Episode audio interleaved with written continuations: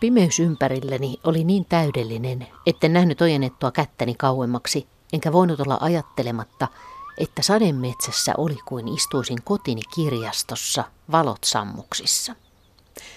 Suurimman osan ajasta öinen metsä on kokemuksena kuin aistit eivät toimisi. Siinä on odottamattoman runsaasti elämää, viidakko kuhisee, mutta enimmäkseen ihmisaistit eivät tätä kykene havaitsemaan. Sen eläimistöstä 99 prosenttia kulkee pitkin maahan vetämiään kemiallisia reittejä tai seuraa ilmaan tai veteen päästämiään hajuja ja pienistä huomaamattomista rauhasista erittyneitä tuulen mukana kulkevia tuoksuja. Näin kirjoittaa luonnon monimuotoisuuden tutkija ja sen puolesta puhuja biologi Edward Wilson kirjassaan Luonnon monimuotoisuus. Hän jatkaa kuvaamalla sitä, miten myrskyjä sadekuurosta saapuu ja kaikkialta pimeästä kuuluu viheltä ja sammakoiden ääniä. Ihmettelin, missä ne olivat olleet päivällä. En ollut nähnyt ainuttakaan, vaikka olin ollut ympäristössä, jossa niiden pitäisi viihtyä. Ajatus tulee mieleeni, kun kävelemme Turun Ruissalon kasvitieteellisen puutarhan sammakkonäyttelyssä, joka esittelee niiden monimuotoisuutta ja suojelua. Täällä on vain muutamia tarhassa syntyneitä esimerkkejä maailman lähes seitsemästä tuhannesta tällä hetkellä tunnetusta sammakkolajista. Ja silti tässäkin joukossa on kaiken näköistä miniää.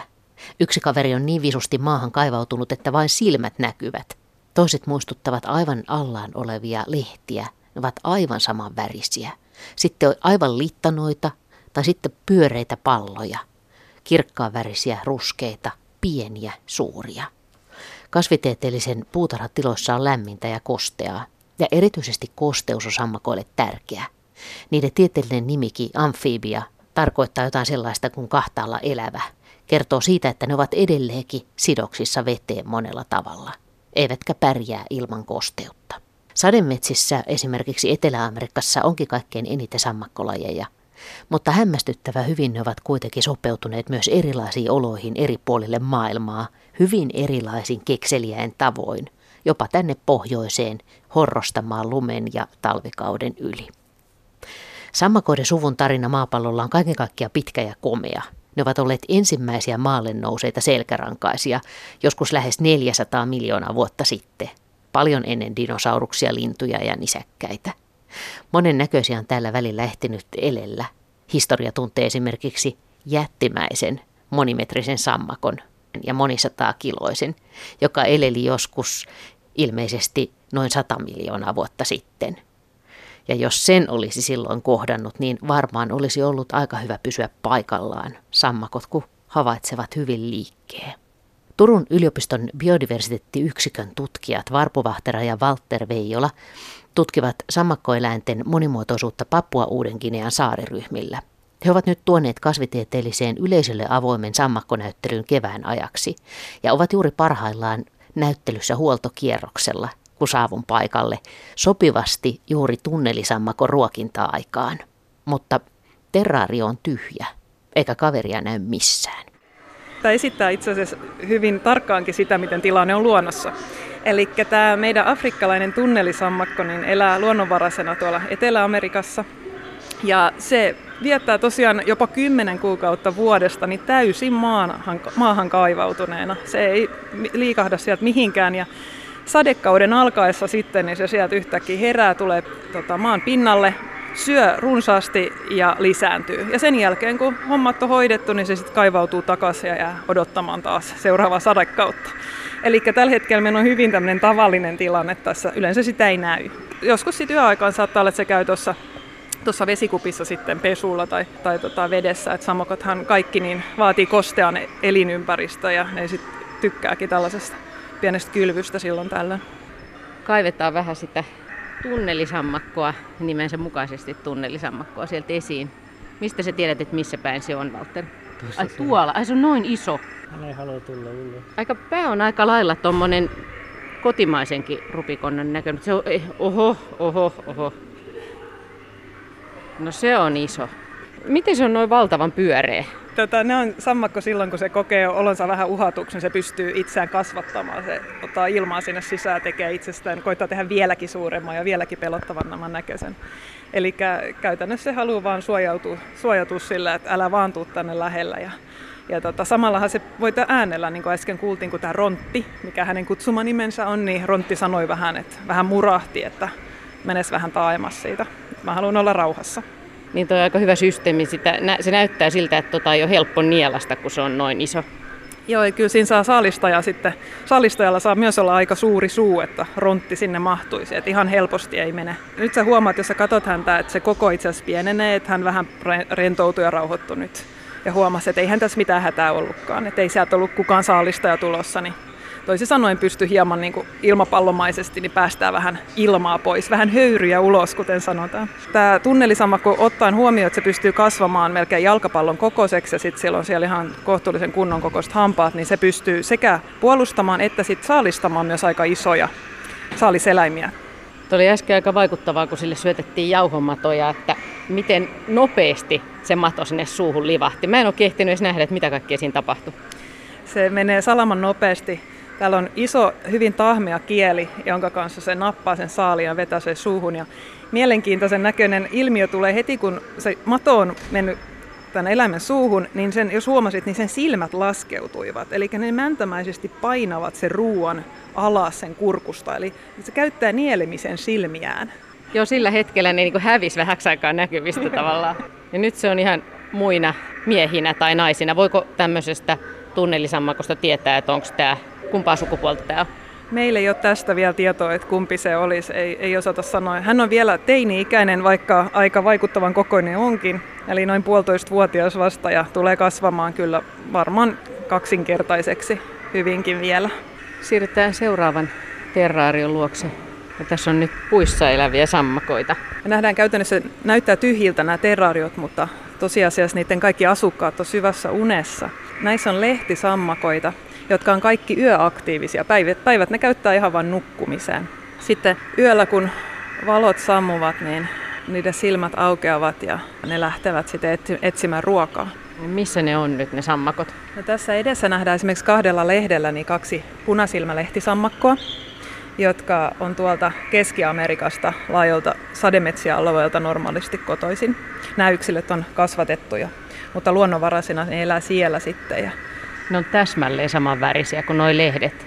Onko se sattumaa vai voiko ne jotenkin muuttaa sitä värisävyä? Ne pystyy hirveän hyvin vaihtamaan väriään, eli ne on usein päivällä tällaisia vähän vaaleampia, ettei niitä erota niin hyvin ja sitten illalla niin ne usein se vihreä sävy muuttuu semmoiseksi tummemmaksi. Samoin niiden silmät, vaikka ne tavallaan näyttää olevan auki, niin siinä on semmoinen verkkokalvo päällä. Ja yöllä sitten, kun pimeys laskeutuu, niin se kirkkaanpunainen, se silmä aukeaa ja oikeasti nähdään se oikea kirkkaanpunainen silmä. Ja, et sammakko pystyy tosiaan vaihtamaan väriään hyvinkin nopeasti. Mikähän tuon punaisen silmän idea on? Todennäköisesti toimii jonkunnäköisenä pelotteena sitten taas saalistajia vastaan. Että ne on aika hämmästyttävän suuret pallot, jotka siellä yhtäkkiä katsoo, niin varmaan saattaa hetkeksi niin säästää sammakon sitten siltä, ettei se joudu itse jonkun suuhun. Joo, nämä on taas semmoisia, paljonko tuo pituus voisi olla? Alle 10 senttiä kuitenkin. No kokonaisuudessaan joo, että näistä tulee semmoisia ehkä vähän alle 10 senttisiä täyskasvusena, että nämäkin on nuoria yksilöitä vielä, kasvavat vielä kovin ja, ja niillä on hyvin pitkät raajat näillä punalehtisilmäsammakoilla. Ja Voiko sammakoiden näistä raajoista, näistä jaloista päätellä niiden elintavoista jotain? No joo, pystyy. Eli näillä lehtisammakoilla esimerkiksi niin on pienet imukupit tapaiset siellä, että ne pysyvät kiinni paremmin. Ja, ja tota, sittenhän on olemassa esimerkiksi yksi sammakko, joka osaa lentää, niin sanottu tämmöisen Wallacein lentävä sammakko. Ja siipiähän silläkään ei ole, vaan siinä on just jalkojen varpaiden rakenne kehittynyt niin, että siellä on varpaiden välissä tämmöinen pieni kalvorakenne, mikä sitten edesauttaa siinä, että sammakko pystyy sitten tota liitämään puusta toiseen. Eli sitä kautta kyllä pystyy, että ne lajit, jotka kiipeilevät enemmän, niin niillä saattaa olla siellä jaloissa tämmöisiä erikoisrakenteita. Sitten ne, jotka pomppii, niillä on vahvat takajalat vai? Vastaavasti näin ja sitten raajojen pituus voi vaihdella paljonkin, että, että kyllä ne heijastaa suurestikin sitten sitä, että miten, millaisen elinympäristön ja millaisen elämän se, se sammakko on eri, erikoistunut. Jatketaan eteenpäin. Sammakoitahan, niitähän on melkein reilut 7000 lajia tällä hetkellä jo kuvattu ja niillä on hyvin erilaisia elintapoja sillä, että osa on täysin akvaattisia, eli elävät koko elinkiertonsa sit vedessä. Toiset on elää puussa, toiset maanpinnalla, jos osa, niin kuin nähtiin äsken, niin kaivautuneena maahan. Ja tässä meillä on esimerkkinä kennosammakko, tieteelliseltä nimeltään Pipa Pipa, joka sitten elää kokonaan vedessä tuolla Amazonian alueella. Se on hyvin mielenkiintoinen sammakko monellakin tapaa, mutta erityisesti ehkä sen erikoisen lisääntymistrategian kautta. Eli siinä koiras yksilö siirtää hedelmöittyneet munat naaraan selkään ja näiden munien päälle kasvaa ihokerros. Ja neljän kuukauden jälkeen sieltä sitten naran selkänahasta yhtäkkiä tulee esiin kymmeniä, ellei satoja pieniä käsiä, kun nämä täysin valmiiksi kehittyneet pikkusammakot päättävät sitten astua uuteen itsenäiseen elämään. Niillä on toinen mielenkiintoinen juttu semmoinen, että niillä ei ole kieltä ollenkaan. Tämäkin on hyvin epätyypillistä sammakoilla. Kuten nähtiin äsken sillä rontilla, tunnelisammakolla, niin sillä oli hyvin iso tahmia kieli, mutta näiltä kieli puuttuu kokonaan ja nämä ennemminkin imasee sen saaliinsa suuhun, käyttäen sitten käsiä siinä apunaan tähän ui kaksi tämmöistä sammakkoa tähän meidän lähelle. Ehkä ne on jopa uteliaita. Nämä on, nämä on hyvin erikoisen näköisiä, kun näyttää niin kuin siitä puuttuisi kokonaan se pää. Ja, tai niin kuin joku olisi astunut siihen sen sammakon päälle. Että ne on tommosia hyvin lituskaisia. Joo, nämä on, koittaa tietenkin hämätä ulkomuodollaan taas sitten.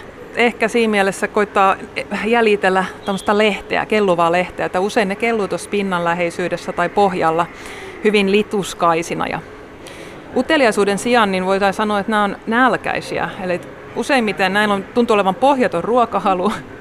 Nämä on nytkin, huomaa, että he on just saanut muutaman kastemadon mahansa, mutta yhä silti niin maistuisi vielä selkeästikin ruoka. Ahaa.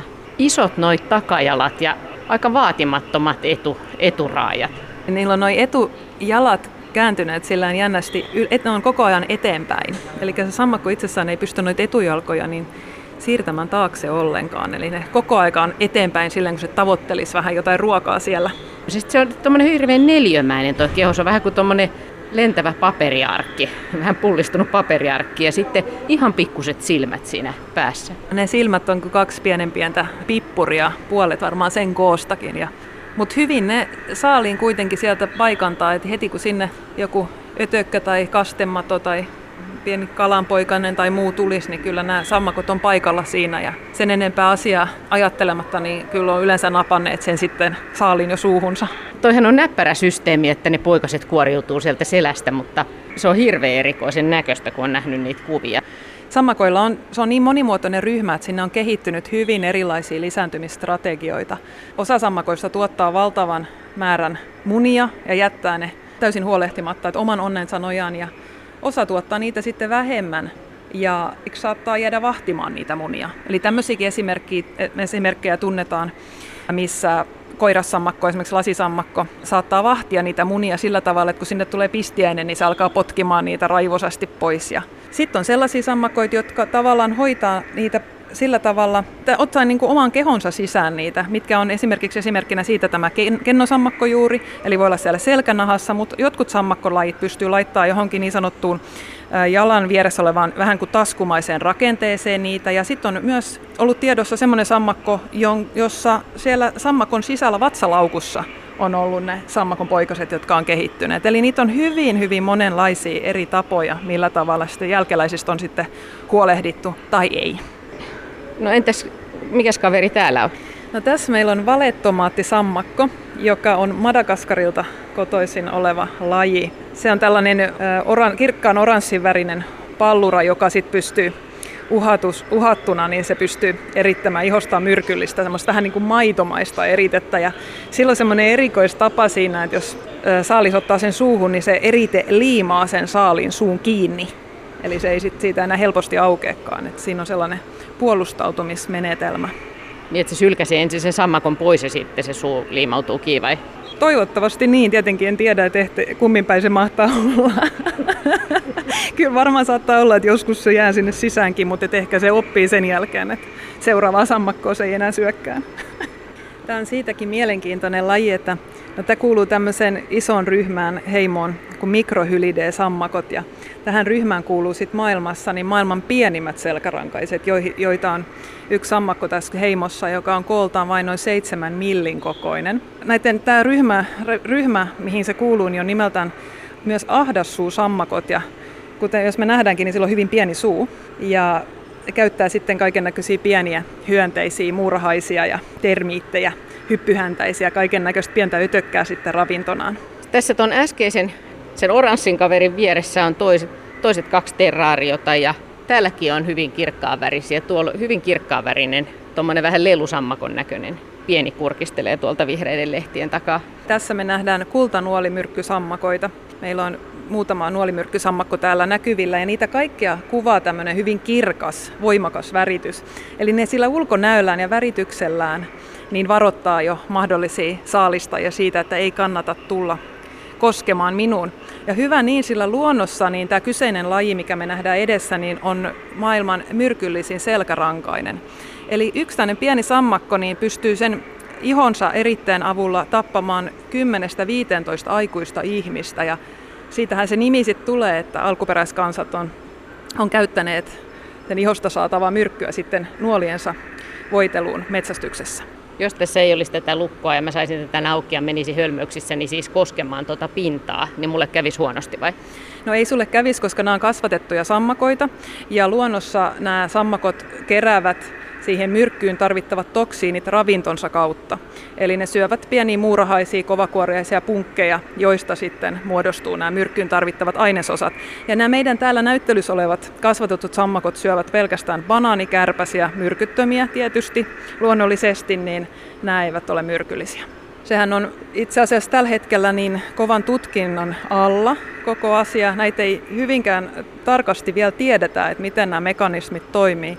Mutta se tiedetään, että ne käyttää sitä sekä puolustautuakseen salistajia vastaan, mutta myös puolustautuakseen esimerkiksi bakteerio- tai virusinfektioita vastaan. Ja tässä on tällainen esimerkki siitä, mistä lääketiede on hyvin kiinnostunut tällä hetkellä. Eli Eli näiden ihossa saattaa piillä suuri voimavara ja varasto vielä tieteelle tuntemattomia, mahdollisesti lääke, lääkeaineeksi sopivia sopivista yhdisteistä. Niin sammakkoeläimistä on saatu jotain lääkkeitä jo valmistettua vai? No, tällä hetkellä esimerkiksi tiedetään, että yhdestä nuolimyrkkysammakosta niin on onnistuttu löytämään semmoista kipulääkkeeksi soveltuvaa ainetta, joka on yhtä voimakas kipulääke kuin morfiini, mutta sitten toisin kuin morfiini, niin ei aiheuta kuitenkaan riippuvuutta. Eli mahdollisuuksia todennäköisesti on paljon paljon, koska näitä sammakoja ei kuitenkaan niitä tunneta vielä niin hyvin. Täällä taustalla kuuluu hyvin tämmöistä sademetsänomasta ääntä. Ja tämä on siis itse asiassa sammakoiden ääntä vai mitä? Kyllä joo, että tässä on taustalla niin ihan aitoa sammakko äänimaisemaa Papua Uudesta Kineasta. Ja sammakkokoiraat tosiaan ääntelevät erittäin voimakkaastikin välillä. Ja ne on vain koiraat, jotka niin sanotusti laulavat. Ja niiden laululla on tämmöinen kaksosainen tarkoitus, että ensisijaisesti ne haluavat houkutella naaraita, tietysti pariutumispuuhiin, mutta sitten samalla siinä karkottaa sitten kilpailevia uroksia pois heidän alueeltaan. Ja äänissä on semmoinen hyvin, hyvin erikoinen piirre siinä mielessä, että jokaisen lajin koiraat niin ääntelee vain tietyllä äänen taajuudella niin, että ainoastaan saman lajin naaras pystyy kuulemaan sen. Ja meillä on semmoinen hyvinkin hauska esimerkki Puerto Ricosta, tämmöinen niin sanottu kokisammakko, jonka koiraiden laulu koostuu aina kahdesta osasta. Siinä on se alkuosa ko ja siitä seuraa kimeä tämmöinen korkea ki-osuus. Ja tämä alkuosan koon kuulee pelkästään vain toiset koiraat siitä samasta lajista. Ja loppuosan tämän kimeän huudahduksen kuulevat vain naaraat. Eli hänellä on hy- silloin lajilla hyvin käytännöllinen tapa, että yhdellä kokiihuudolla se pystyy sitten karkottamaan ensin koiraat, kilpailijat pois ja sitten pyytämään kaikki naaraat katsomaan, että kuinka hyvä tota, kumppani hän olisi. Niin tässä on hyvin samanlainen systeemi kuin linnuilla keväällä, että lauletaan ja ilmastaa reviiriä ja houkutellaan kumppania. Kyllä, ja osalle sammakkolajista koiraista on kehittynyt tämmöisiä äänipusseja tuohon leuanalle, osalla ne saattaa olla korvien vieressä, ja ne toivovat tämmöisenä kaikukoppina, ja vahvistaa sitten sammakon ääntelyä. Niin se Varpu Vahtera puhuit sammakon korvista, niin missä sammakon päässä on korvat? On tuossa sivuilla, tässä kuvassakin näkyy, niin on tällaiset littanat, pyöreät rakenteet. Tuossa silmän takana heti. Kyllä joo, siinä näkyy kyllä. Tiedetäänköhän sitä? Kuuleeko sammakot paljon semmoisilla taajuuksilla, mitä me ihmiset ei kuulla?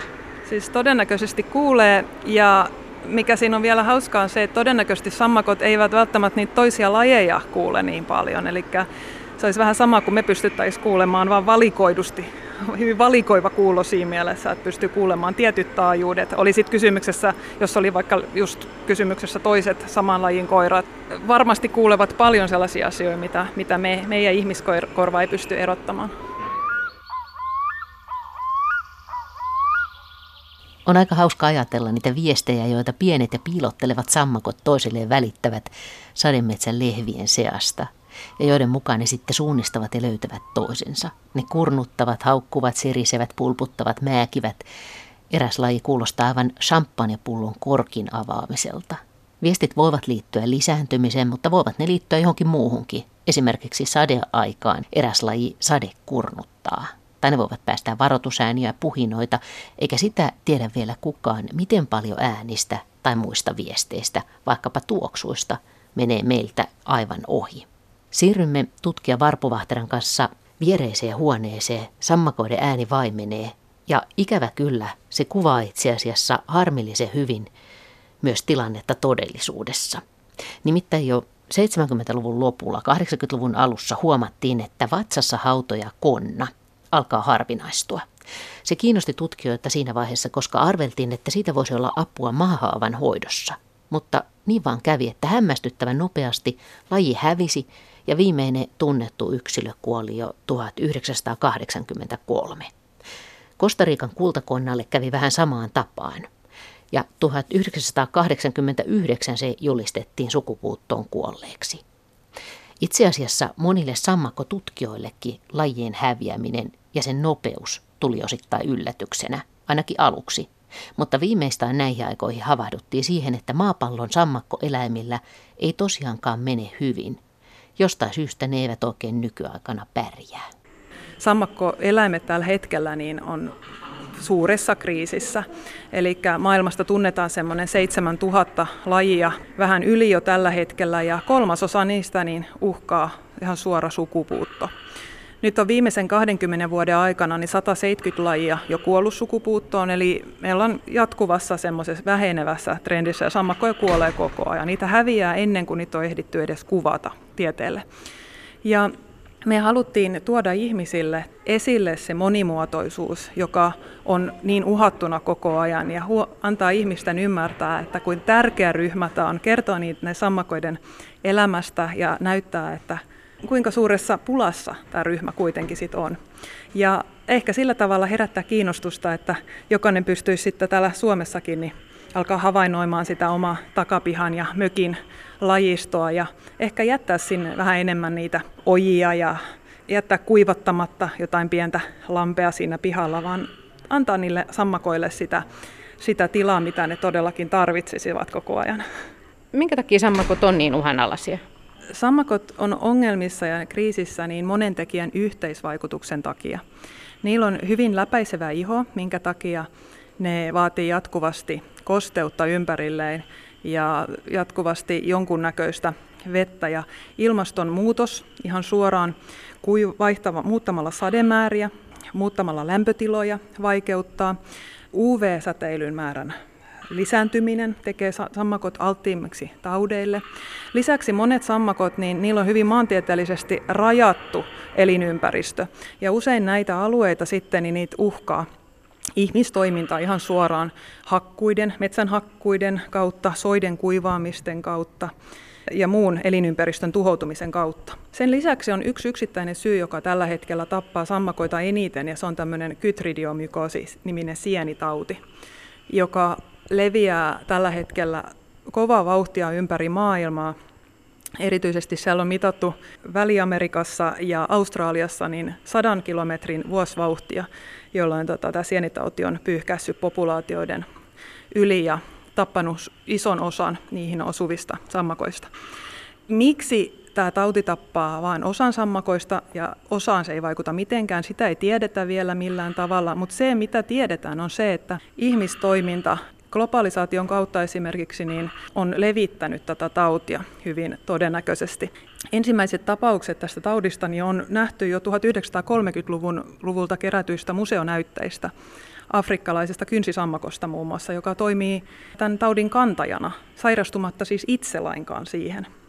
Ja sitä kautta silloin ihmistoiminnan kautta ja liikkuvuuden lisääntymisen kautta niin tämä tauti on levinnyt eri puolille ja aiheuttaa todella suuren uhan erityisesti korkeilla ja viileillä alueilla, esimerkiksi just vuoristoalueilla, jossa sitten elää muutenkin niin hyvin pienillä elinympäristöllä rajatulla alueella niin sammakkopopulaatioita, jotka sitten voi hävitä ihan hetkessä. Niin siis aika pitkään on jo puhuttu, että sammakkoeläimillä menee huonosti ja suoj- siis suojelutoimista huolimattakin lajeja häviää. Et, et kaikki tässä ei ole suinkaan selvää. Se ongelma on se, että kun ei ole yhtä yksittäistä syytä, mikä aiheuttaisi tätä, vaan se on niin monen eri tekijän vaikutus, mikä aiheuttaa yleistä ongelmaa sammakkoeläimillä. Ja me ei edes tiedetä sitä, että mikä, kuinka suuri vaikutus käytännössä sammakkoeläimillä tai niiden häviämisellä ekosysteemissä mahdollisesti on. Sillä koska lajisto tunnetaan vielä melko huonosti, niin voi olla, että yhden lajin häviäminen ei välttämättä vaikuta kokonaisuuteen niin paljon, mutta toisen vastaavan lajin häviäminen, niin sillä saattaa ollakin katastrofaaliset efektit sitten. Ja sammakkoeläimet itsessään, niin ne syövät paljon toisia eläimiä, syövät nivelialkaisia, selkärangottomia paljon, mutta vastaavasti sitten ne toimivat ruokana monelle toisille saalistajille. Eli ne on hyvin tärkeässä osassa meidän ekosysteemiä ja tällä hetkellä tiedetään vaan, että ne häviävät kovaa vauhtia, mutta meillä ei ole sitä tietoa, että mihin tämä mahdollisesti tulee vaikuttamaan.